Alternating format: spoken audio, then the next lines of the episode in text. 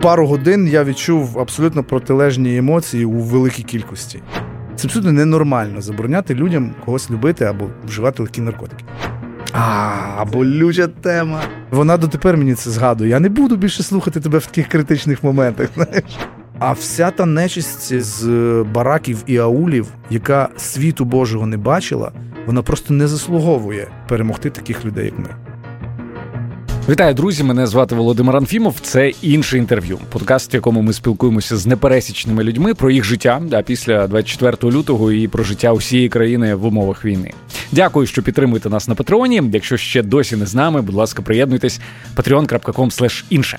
Сьогодні особливий випуск. Ми вперше за три останні місяці записуємося не на виїзді десь, а у нашій звичній рідній студії на радіостанції Країна ФМ, яка знаходиться зовсім поруч з урядовим кварталом в Києві. Е, і наш гість сьогодні це фронтмен гурту без обмежень Сергій Танчинець. Сергію, привіт. Радий тебе бачити. Привіт, навзаєм. Я знаю, що в тебе є також дещо, що ти перше зробив вперше за останні три місяці, а саме випустив пісню, записав пісню, зняв кліп разом з хлопцями. Як це було? Розкажи. Ну так, е, з 24 лютого звичайне життя в нас вимкнулося, так, і моє в тому числі, звісно ж. І все звичне для мене майже все зникло звичне. І концерти звичні, і натхнення.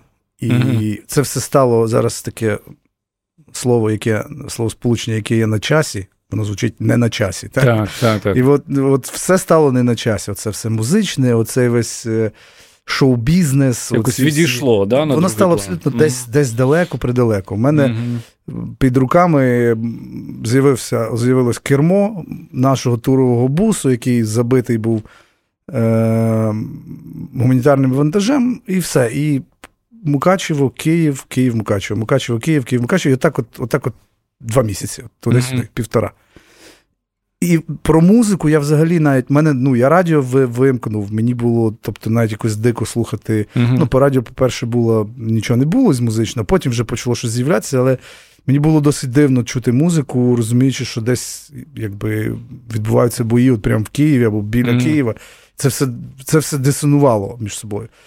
Потім з часом коли відкинули Орду від Києва і змістився фронт далі, і тут стало якось, якось спокійніше трохи, то ми зрозуміли, що нам треба грати для військових, для переселенців такі акустичні концерти, дві uh-huh. гітари. І ми почали це робити. Почались якісь вже довкола музичне якесь таке існування. Ми поєднували транспортування гуманітарних вантажів з концертами паралельно маленькими акустичними концертами. І потім, коли вже знаєш, коли бо тому, що ти ти як білка в колесі, і ти постійно в дорозі, і ти не маєш часу. А написання пісні це якийсь такий, така повинна бути атмосфера.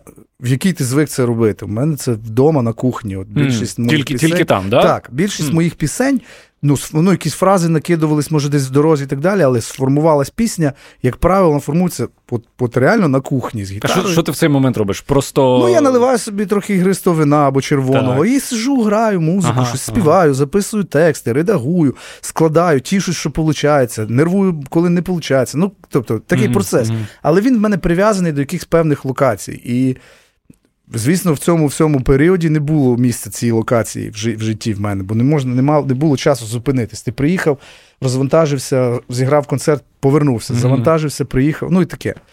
І коли вже трохи заспокоїлась довкола мене атмосфера, то я вже почав брати в руки гітару, розуміючи, що емоцій для написання пісні в мені вже є достатньо. Тобто. Е, матеріалу для написання в душі, в серці, в, в думках достатньо. Треба треба сісти і скласти це в речення і в музику. Ну і так, от крок за кроком написалась пісня 2402. Вона абсолютно якось самостійно писалась, е, писала її, ну там, якби я не люблю високих слів і хтось зверху. Це не так. Це просто це купа емоцій. Нарешті склались, знайшли одне одну ці думки і склались в в якийсь вірш. І я його просто собі записував з тих емоцій, які в мені були. І народився, як на мене, лаконічний, короткий, але дуже змістовний текст. А коли є такий текст, мелодія пишеться сам, взагалі самостійно. Ти прям, ну вона летить. І mm-hmm. і от народилась така, такий симбіоз між текстом і музикою, і вийшло дуже. Я пишаюсь цією піснею. Не собою, що я її написав, а нею, що вона є. Дуже шкода, що вона з'явилась. Е, Краще б вона не з'являлась, краще б не було б приводів для того, щоб вона з'явилась. Але приводи в нас вже є, і вона з'явилась. Це мене надзвичайно тішить. І Е, Вважаю це однією з найпотужніших своїх пісень, і взагалі наших пісень гурту без обмежень, без перебільшення. Давай поговоримо трохи про те, що було напередодні всім відомих подій. Я знаю, що 23 лютого у Хмельницькому так. у вас був концерт да, в рамках туру Вільні люди. Е, цікаво, чим тобі цей виступ запам'ятався? Я знаю, що у багатьох творчих людей дуже розвинена така штука, як інтуїція. Знаєш, там щось вони там відчувають. Чи було в тебе якесь передчуття, чи щось особливе саме в цей день? Чи як він пройшов цей концерт взагалі? Концерт прийшов, як і всі попередні перед тим в рамках туру вільні люди, десь 20 з гаком концертів ми зіграли. Всі прекрасно, чудово. Просто от це якраз той це якраз той випадок, коли ну все настільки класно mm-hmm. відбувається. Люд, люди задоволені, люди йдуть багато, квитки продані давно, писали переповнені. Ковід відступає, нема ніяких таких, якби серйозних обмежень так, для для проведення концертів. Mm-hmm. Нарешті ми всі видихли, ми всі поїхали. Ми всі якби повернулися в 19-й рік, знаєш там. Ну, клас, просто просто шикарні концерти. Ми себе почуваємо класно. Програма свіжа, нова. Ми ми граємо з величезним задоволенням. Знаєш, ну все угу. все ідеально. Графік складений ідеально, ми не втомлюємося. Ми маємо можливість відпочити, повернутися туди-сюди. 23, 22 чи 21 у нас був ще Рівне. Я ще такий відосик записав в рівному, типу, лютий зовсім не лютий, тому що я вийшов на вулицю, чи фотку я зробив. А там отака весна, знаєш, mm-hmm. ну, тепло, вітер, я в пальтішку. Ну, коротше, mm-hmm. такий, знаєш, якийсь такий настрій піднесення. І тут 4.30 там з гаком. Мені дзвонить дружина і каже, що нас бомблять. Ну, і все. Тут... Дружина в Києві була так, в цей момент, не? з дітьми, так. І все просто виключилось. Я я в сми... Як? Вона бомблять, ми, типу, ми починаємо ховатись, збираємося і ховаємося кудись. Ну і це це важко. Та. Я розумію, що багато людей пережили набагато важчі емоції і ситуації, коли прилітало до них прям будинки і так далі. Але ну, я описую свої відчуття. Я просто не зрозумів, як це можливо. І ну, ясно, що ми почали збиратися і їхати на Київ з Хмельницького. Ми їхали годин 13, що там з Хмельницького їхати ну, 5 да. годин. Ми їхали годин 13, можливо, і більше, тому що нам на зустріч вже валив величезний потік по зустрічним смугам. Валили автомобілі, їхали люди і дивувались, куди ми їдемо. Да, да. Типу, я я чув від знайомих, які також поверталися в Київ, що люди зупиняли і казали, там, що теж бомблять, чого та, чого ви вертаєтесь. Та. Mm-hmm. Ну, а в нас родини як чого? Тому та. що ми та, ми до них. І е, я не мав якихось перечуттів абсолютно. І мало того, ми так сиділи, спілкувались там там з партнер, з партнерами, з Олегом Ходочуком, там, з Максом. Ну, якісь будуть, ну, типу, які плани, що, тому що дружина збирає валізку, знаєш. Я так ходжу, улибаюся відверто. знаєш. На, на що ти це робиш? Нічого такого не буде. Вона, не нагнітай, до, да? та, вона дотепер мені це згадує. Я не буду більше слухати тебе в таких критичних моментах. Кажу, зай, ну хто. Ну, тому що я от з Олегом говорив: людина з бізнесу, людина орієнтується в економічних процесах. Так. І він каже: ну це абсолютно нереально. Тобто це самогубство е- економічне. Тобто не буде цього, тому що це не може бути. І я собі теж так думаю, ну не може цього бути. А воно, бачите, хворе і воно зробило. Хоча ми всі з вами знаємо, що там рішення приймались буквально 23 лютого там. робити це чи не робити. Він мав можливість це не робити, але, на жаль, превеликий жаль, він це зробив. І ну, якщо по хронології ти повернувся в Київ, забрав е, родину і. Ми переночували одну угу. ніч. Так, я я якби їхав тої півночі. Ми зібрали, я забрав дітей, дружину, дружинну сестру, її доньку. Ми поїхали до батьків Аніних. Е, Вони знаходяться, вони живуть е, недалеко від Бучі Ірпіня, от в тому О, місці. Блін. Ми там переночували, і і мама каже мені те, що типу, то може ви залишаєтесь, пересидите тут. Ну, якби тут ж пригород Києва, якби не буде ніяких таких, знаєш, ну напевно. І я ні, я думаю, не будемо ми тут залишатись. І ми поїхали до моїх батьків 26 годин дороги, там, ну, жесть. Сестра з донькою поїхали в Польщу, бо бо Поліна там навчалась 5 років, для неї це зрозуміле місто. Вони поїхали в Варшаву, а ми Поїхали до моїх батьків.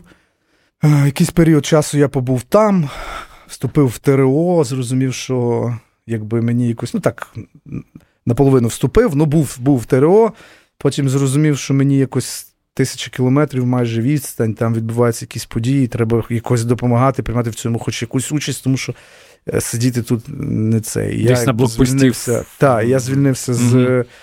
З ТРО. Ми там поробили роботу, яку потрібно було в якомусь mm-hmm. інформаційному полі, тому mm-hmm. що там люди налякані, вони не знали, чи є ТРО, якому стані. Ми позаписували там якісь відосики, там якісь інформаційні штуки, такі для того, щоб люди Мукачево і той регіон були заспокоєні, впевнені в тому, що все нормально. Я зібрався і почав їздити отак, от е, з вантажами, потім вже е, з концертами сюди. Мені цікаво, ось твоя публічність і те, що тебе впізнають в цих логістичних штуках, тобі допомагала, ну, заважала. Допомагала, звісно. Як було? Ну, на блокпостах ми трохи швидше їх ага. проїздили, ніж ми ніколи, до речі, ніколи не об'їжджали там по по зустрічній. Там я завжди їхав, там стояли, значить, стоїмо. Але вже на на самому блокпосту то там впізнавали люди, і якби ну, якось простіше там не було якихось таких довгострокових оглядів, там, вантажа того всього, знаєш. А трошки, взагалі... трошки, але не так не сильно. Mm-hmm. Інколи ми застрягали, тому що фоткали з усіма, і це теж займало якийсь час і сили. Ну, от ми з тобою внизу зустрілися, і і я чекав, на який момент, на якій хвилині нашої з тобою розмови, просто серед вулиці до тебе підійдуть фоткатися, десь на на другу. А, і, В мирному житті мені цікаво, ось ця публічність, вона. Е, який від неї найбільший плюс і який найбільший мінус? Що тебе вкурлює від цього, а що навпаки, тобі це класно. Що мені подобається, я взагалі відкрита досить людина, хоча, ну як відкрита, я я про себе інколи, я про себе різної думки, в принципі. Це інколи, як? інколи я можу назвати себе інтровертом, а мож, а інколи екстравертом. Це залежить від. Е, як і у всіх людей, настрою. Mm-hmm. От інколи мені дуже хочеться з кимось поспілкуватись, і я ладен віддати от всю свою емоційну емоційний стан, поділитись ним і якби. І і отримати від цього задоволення, даруючи задоволення іншим. Інколи я хочу закритись, щоб ну це на кухні. Це Ми все вже знаємо. Та, це все на це впливає втома, фізична, там виснаження. Сам ти ти прекрасно це розумієш. Всі ж однакові люди. Вони якби всі однакові процеси переживаємо. Я ніколи там не відмовляю фото, якісь такі, це, оцей от такий довкола популярності двіж. Я завжди фотографуюсь на на всіх заправках там і так далі. Відверто кажучи, ну ми ж не будемо. Це приємно. Приємно бути людиною, яку інша людина е, хоче побачити або сфоткатись і так далі. І інколи бувають моменти, коли люди там не тримають якусь дистанцію і таке фамільярничають. Mm-hmm. Буває різні, різні люди. Оце вкурвлює, але таке буває дуже вкрай рідко, mm-hmm. і тому якби я можу сказати, що від цього всього здебільшого все все клас, і я отримую задоволення. Якихось особливих там гешефтів, направду, з цього нема. Ну, mm. типу, які вони можуть бути? Ну, ні, я не знаю. Ну що мені там на ринку картоплю будуть пропонувати на 5 гривень дешевше. чи що? Я не ну, знаю. Зараз тут проблема з з паливом підійти сказати. Я знаю, що ліміт 15. Давайте. Дивись, 20. я трошки е, такий інколи сором'язливий хлопець, і я, в принципі, так би не зробив би. От я б я, я би не підійшов. Якщо буває ситуація, там ми зіграли концерт для військових, військові там палива, от були недавно, коли було взагалі ноль всюди. Ну, військові подзвонили там начальнику, директору заправки, типу, друже, заправ, бо в них там особлива колонка тільки для військових, або там для якихось медичних, або для поліцейських на, Тут ще заправляють, а на ці перші другі тільки спец. Заправ хлопців. Ну і звісно, вони обрадували, що ми приїхали mm-hmm. на туровому бусі, вони там всі пофоткались і налили нам на тій такій свійській, на на для своїх колонці. Знаєш, типу. Але сам би ти такі я би ні, би я би не сказав би, а давайте нам трохи. Ага. Я один раз робив так Е, а волонтерам я питав, знаєш, mm-hmm. показував на бус, там наклейка, а вони а посвідчення. Я такий, опа, посвідчення. Mm. Такі добре, знаєш. Тобто вони мене впізнали, але все рівно в мене просили посвідчення. Е, волонтера. Я показував посвідчення волонтера, і мені заливали там не 20, а 40 літрів. Ну, mm-hmm. ну от так, да. Але я, але тут я якби корупційна складова була не в не в моєму обличчі, а в посвідченні. Так, так, так. Ти цікаво сказав про сором'язливість. Е, вона часто взагалі ще в якихось штуках проявляється. Бо в мене людина, яка виходить на сцену, величезна аудиторія, якось не асоціюється. Ні, там, знаєш, там ти... я... Ні, це це зрозуміло. Так. А от ти кажеш сором'язливий. В яких в яких моментах це проявляється ще? Ну, в якихось таких побутових штуках я не не цей, не наглію. Я взагалі не люблю наглих людей. Угу. І коли бачу десь якусь там десь було таке, я бачу якусь наглість або знаєш таке хамство, мене це дуже сильно вибішує, і я присікаю це прям при собі. От коли я бачу, там хтось хамить, знаєш, mm-hmm. там, не знаю, не заправщика, там не овця, ну хтось там. Да. Хтось з людей, який має себе зараз по його правилам поведінки на його роботі, він не має себе так поводити. Не тому, що він нижчий, або ну, у нього є якісь правила і рамки mm-hmm. поведінки. От, от так має бути, знаєш, він так має робити свою роботу. Я ж не не виходжу на сцену і не матюкаюсь там, типу, та? бо в мене є якісь свої правила поведінки на сцені. Mm-hmm. От, І коли бачиш якусь таку наглість, хамство, вона вона мене дуже вибішує. І в той ж самий момент я намагаюся бути абсолютно далеким від такої поведінки. І, і, і, А це, можливо, і називається сором'язливість, mm-hmm. стриманість така, знаєш. ну так. Ну просто да, проблема в тому, що багато хто в суспільстві плутає, знаєш, вихованість, якийсь коректний підхід і і, і сором'язливість. І, сором'язливість. Ой, він такий сором'язливий. А, Повертаючись до туру, е, дуже цікаво, що розпочався він е, тур вільні люди в місті Ірпінь. Так. І буквально там за місяць, ну з гаком, там вже почалося справжнє пекло. Зруйнували той будинок так. культури, в якому ви грали. Е, і я знаю, що за якийсь час, коли вже рашистів витіснили, ви туди повернулися. Mm-hmm. Е, і зіграли напроти е, біля. біля цього будинку. І це дуже зворушливе відео. Я сьогодні переглядав. Які в тебе емоції були в цей в цей момент? Та розпач і великий жаль за цим, за цією за будівлею, і взагалі, і взагалі за містом, і за людьми, які страждали там. Ну, взагалі, та поїздка була така. За пару годин я відчув абсолютно протилежні емоції у великій кількості. Тому mm, що скажи. я зустрівся з Ірпінським батальйоном територіальної оборони добровольчим. Там служив Сергій Смальчук, мій друг, е, журналіст. І ми з ними провели там, пообідали разом, там смажили якийсь шашлик в себе на базі, і приємні розмови, приємні люди, якісь якісь, якісь гарні такі емоції. Е, в той день був концерт, теж класні емоції, В центр міста, зібралось багато людей. Ми так Дуже. А і і разом з тим ми їздили по Ірпіні і бачили ці всі mm-hmm. розбиті будинки, заїжджали в Бучу, бачили там це все.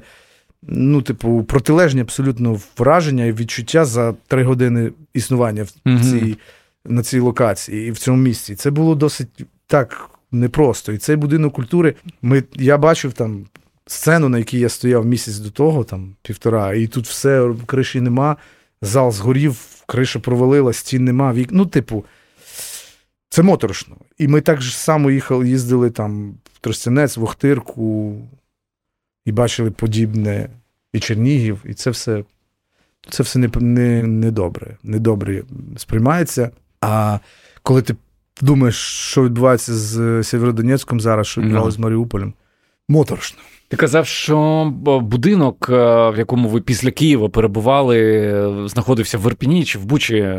То батьки мої, ну, а, дружини да, батьки. Так. Цей будинок вцілів? Вони, Я їх просто упрашував протягом, протягом взагалі великого часу, місяця виїхати. uh Я би їх вивіз.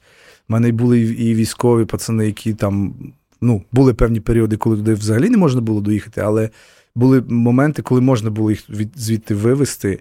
Але вони старші люди, вони категорично відмовились їхати і перебували весь час окупації без світла, без газу, без зв'язку, без нічого. Там на вулиці в них залишилось чотири родини, і вони якимось там займались таким. Там же ж немає ніяких печей. А тьоща моя, це дуже цікава така штука. Вона місяця за за три до до війни їй захотілось піч. Mm. Такий то великий будинок, в якому є камін, там є опалення, сучасний будинок. Mm-hmm. І тут вона чомусь каже: от треба би нам піч. І вони побудували піч з лежанкою такою, ну така класна піч. Хлоп ще приїхав, Сергій теж приїхав їм будувати з Закарпаття родом. Mm-hmm. Тобто він побудував таку піч, як як в нас як там треба, да? будують. Та. Ну, така, я я бачу, що це все ага. ну, на совість зроблене. Ця піч їм потім пекла хліб на всі ті родини. Бо де ти візьмеш хліб, електри... електрики, газу нема. Е, і от те, що пекла, вони приносили, сусіди привозили, ну, приносили їй там яйця, муку десь, і вона пекла для них хліб. знаєш, ну таке. І вони там перебули весь цей час, і просто вони в такому закутку знаходились, де тут бомблять, тут от дорога на Дмитрівку, тут от 20 російської техніки, це відома, mm-hmm. відома дорога, вона там дуже сильно побита. За ними теж.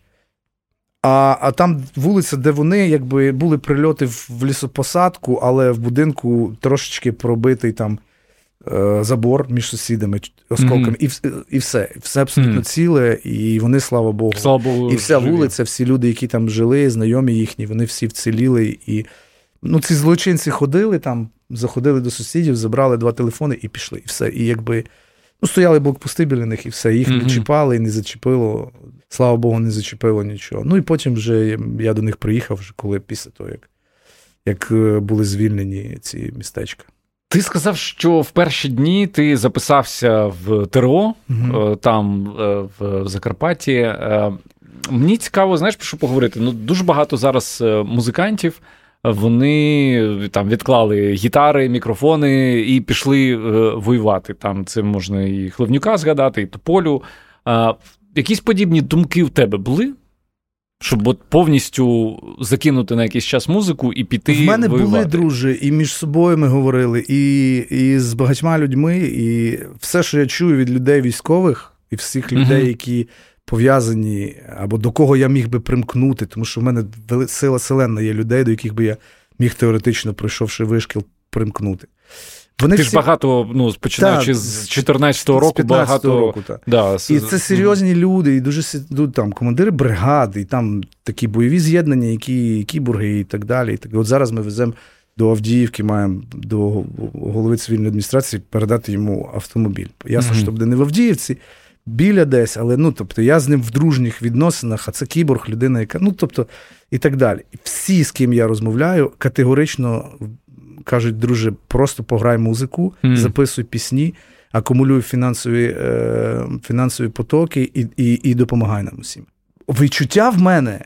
Ясне діло, були там. Я ж що пішов туди, в воєнкомат. Я взяв військовий квиток, знаєш, це все на на емоціях, mm-hmm. на пориві. Ти не можеш себе відмовити собі у цьому. І і я прийшов в воєнкомат. Ну, і от весь весь цей процес. Я опиняюсь в ТРО, формується батальйон, формується якась, десь шукається там амуніція, це п'яте, десяте, а я прописаний в Закарпатті. Ну, тобто, це все абс... mm це в принципі логічно було, mm знаєш. Ну, але не алогічно, тому що не хочеться перебувати там. За ну, 800 кілометрів. Бо ефективність ага, цієї типу, дії. вона... Типу, і ти просто будеш якби нічого не робити, фактично. Все, я якось вирішив цю ситуацію і почав їздити. Мені здається, моя ефективність, мені самому так здається, набагато більша е, в тому, чим займаюся я зараз. Угу. Ми ну, в волонтерстві, друже, у волонтерстві в великій кількості проявів цього слова, тому що волонтерство це різні рід заняття, це угу. і інформативне волонтерство, і е, акумулювання засобів і фінансових потоків і співпраця з фондами, е, популяризація цих фондів для того, щоб вони могли збирати гроші. І музика, зрештою, і написання музики, і і, і фізичне виконання цієї музики це все це теж волонтерство. Я ну, не буду там перечисляти, що ми за цей період змогли зробити для ну, в, в якості допомоги фізичної, фінансової, mm-hmm. і ну, прям фізично перенесли або десь щось кількість я не буду переходити кількості броніків, касок і так далі, що ми змогли е, вирішити. Ну, але це досить вагомий об'єм. Ясно, що ми в порівнянні з такими фондами, як «Повернись живим, бо там рядом не лежали, але теж це це багато е, багато чого mm вартує. І ми ж не унікальні. Таку роботу робить величезна кількість людей і артистів в тому числі. І я вважаю, що це добре. Ну, про фонд Повернись живим. Ми нещодавно спілкувалися з Тарасом Чмутом, його очільником. Він каже, це дуже круто, що у нас дуже багато е, однодумців, які розвантажують такі величезні фонди, як наш. Е, і дають змогу там акумулювати в да, інших місцях. Так, так, І я тобі скажу, тому що збільшується оперативність вирішення завдань, тому що чим більша структура, тим тим вона менш поворитка. Угу, вона так. вона маневрувати їй складно. Ми от починаємо співпрацю е, з фондом Hope.ua. Це менший фонд, але який там вже дуже багато для на наш запит зробив там для, для військових частин. Який оперативно швидко може вирішити багато завдань, які є от прямо от на сьогодні треба. Знаєш, бо повернись живим це глобальна структура, велика, яка там великими партіями забезпечує великі підрозділи. А є велика, але є багато підрозділів, яким треба ну ну 5 броніків треба. Знаєш, mm-hmm. не 200, а просто 5. Але Ші... треба. А, та, вже, бо ми mm-hmm. виконуємо бойові завдання. І ми рішаємо оперативно, швидко там тих 5 броніків. знаєш. Ти багато з військовими спілкуєшся. Як ти щитуєш їх стан зараз? Про що вони говорять? Чим вони діляться з тобою? По-різному, хто з них де знаходиться. Хтось знаходиться в спокійних частинах, вони. Е- розслабленіші, вони віднов, відновлюються, там підрозділи відновлюються морально люди. Хтось дзвонить з самого самого звідти і нервує, відверто кажучи, і постійно відчуває небезпеку фізичну для себе особисто, для своїх побратимів, то ясно, що люди нервують. По-різному, тому що ми всі люди, і ми всі поводимо себе відносно ситуації, в якій знаходимося. Цікаво, що ти. Але угу, найголовніше, ніхто, я не почув ні одного сумніву у перемозі і в сум, сумніву в ЗСУ. Ну, ну ну нема. Є проблеми, є там недокомплектування, є проблеми з постачанням, є зі зброєю, звісно, ми всі знаємо. Але нема ніяких проблем з бойовим духом і впевненості в перемозі. Оце найкрутіший ресурс, мені здається. І це дійсно дає і надію, і впевненість, що що все буде добре. Про зброю зараз е, я не знаю, ти слідкував чи ні. Е, у додатку Дія проходить опитування. Е, ну на момент виходу цього інтерв'ю це буде день, коли воно вже завершиться. Тим не менш, проходило велике опитування стосовно доставлення українців до володіння зброєю. Там були три варіанти, і один з них, що українці можуть і носити з собою зброю, і вільно використовувати, звісно, якщо вони там підпадають під певні рамки закону. Як ти особисто ставишся до цієї ідеї? Ми рухаємося в цивілізований світ, так? В цивілізованому світі, мені здається, зброя дозволена в людей. Ну, в багатьох, принаймні, країнах вона дозволена.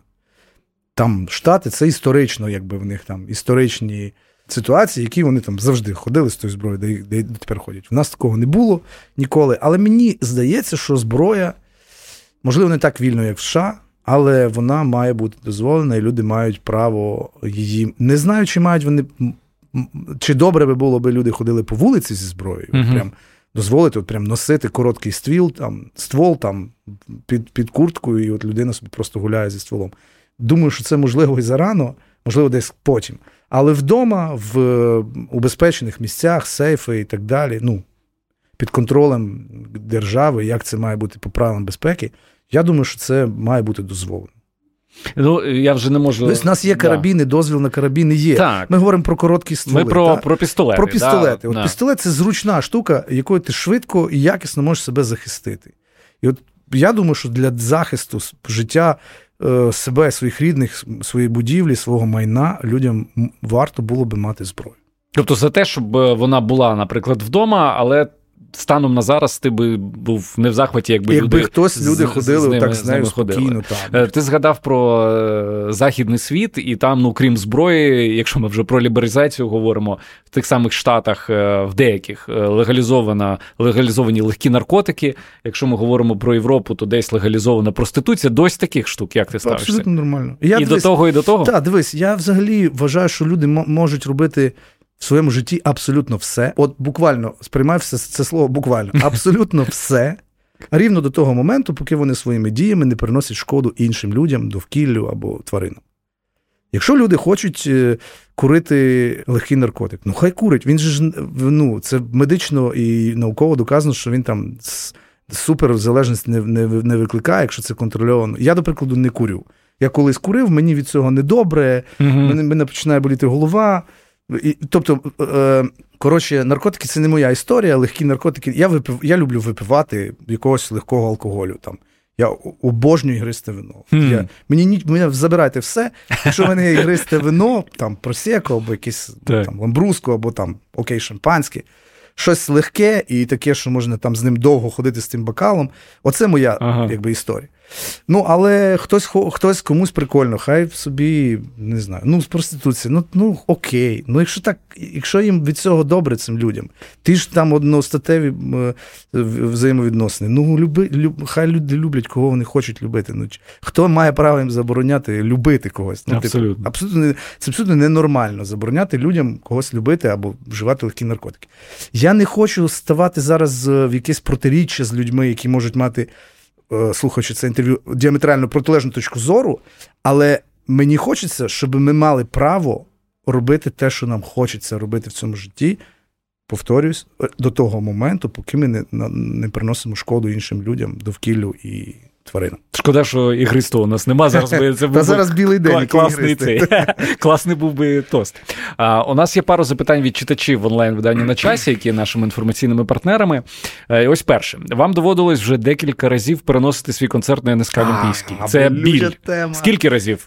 Це буде третій перена. перен... ну, це перенес. Це, дуже, це дуже важка Ч- тема. Читаю друзі. питання. Як взагалі очікування від цього заходу у вас за той час, поки ви переносили свій концерт? Чи змінювалось відношення до нього? І може спадав градус мандражу, чи навпаки, було відчуття більшої відповідальності? Я якось навіть не відчував цих всіх почуттів. Мандраж, відповідальність. Ну, це дуже крута, крутий івент. Та, окей, я е, ми, я став спокійніше відноситись до цієї mm. події. Тобто, нема, ну, коли перше там.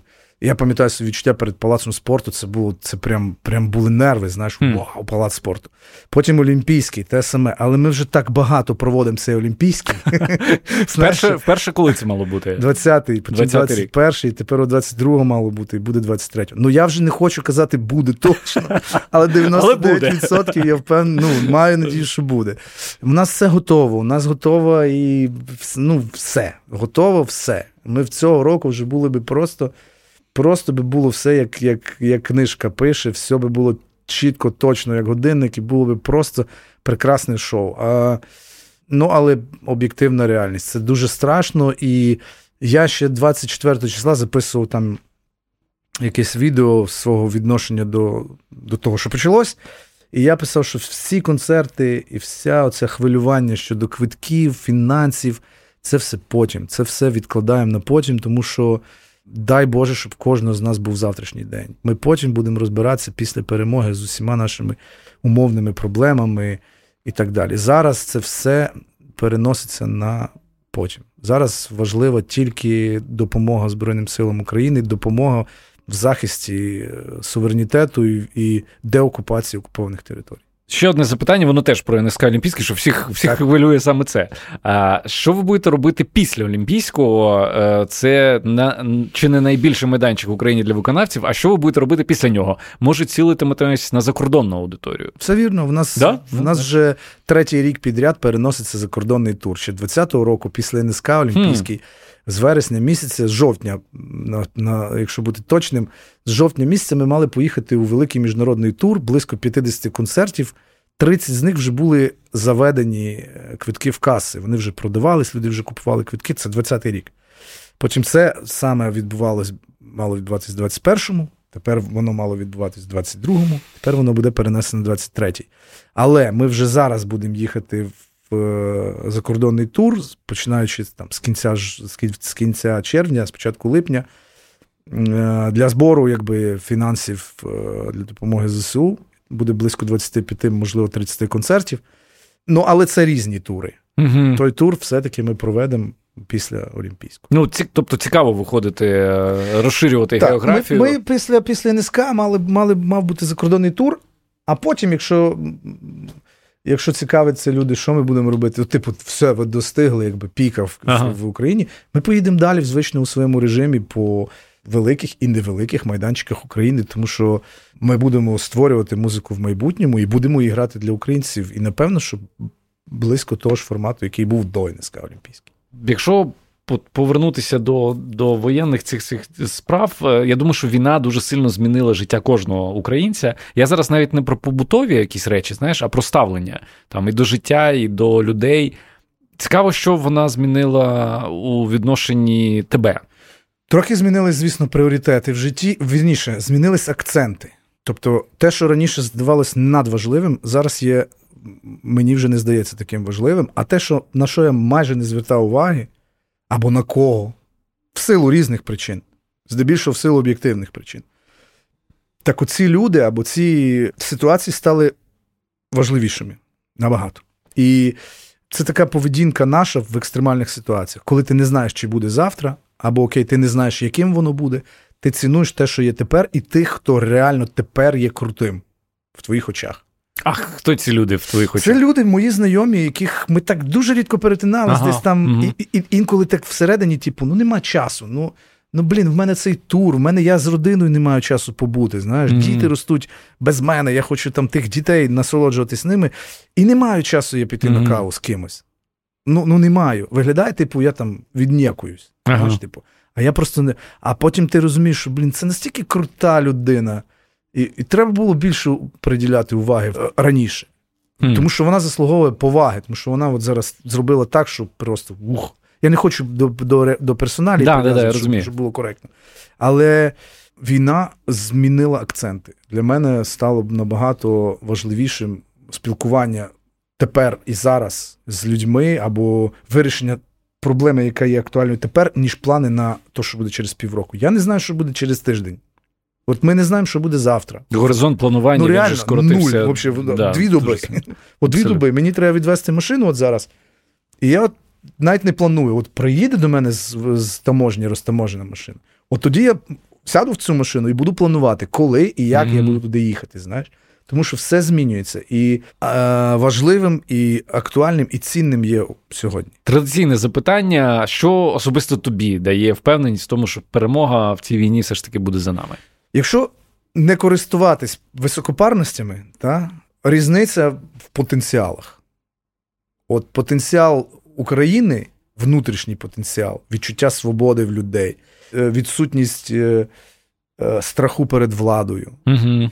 відсутність страху перед якимись проблемами, викликами. Реально, от ми от ми живемо без без такого, от, от, якщо не брати війну, то ми практично нічого не боїмось ну, в житті своєму. Ну, нема грошей, ну заробимо ті гроші. Ну там нема чогось. Ну зараз порішаємо, буде там. Поганий президент, зробимо революцію. знаєш. Ну серйозно. Так, так, тобто, так і є. різниця потенціалів між нами і ними. Mm-hmm. І, І було би алогічно нам програти просто. Тому що ми вільні, впевнені в собі світлі люди. Ми нормальні світлі люди. А вся та нечисть е, з бараків і аулів, яка світу Божого не бачила, вона просто не заслуговує перемогти таких людей, як ми. Таких людей, як як, як європейська цивілізація. Так. Це Це чудове завершення цієї розмови, але я тебе не відпускаю, бо маю ще два запитання для нашої е, спільноти на Патреоні. Якщо ви ще не з нами, то обов'язково підпишіться patreon.com інше.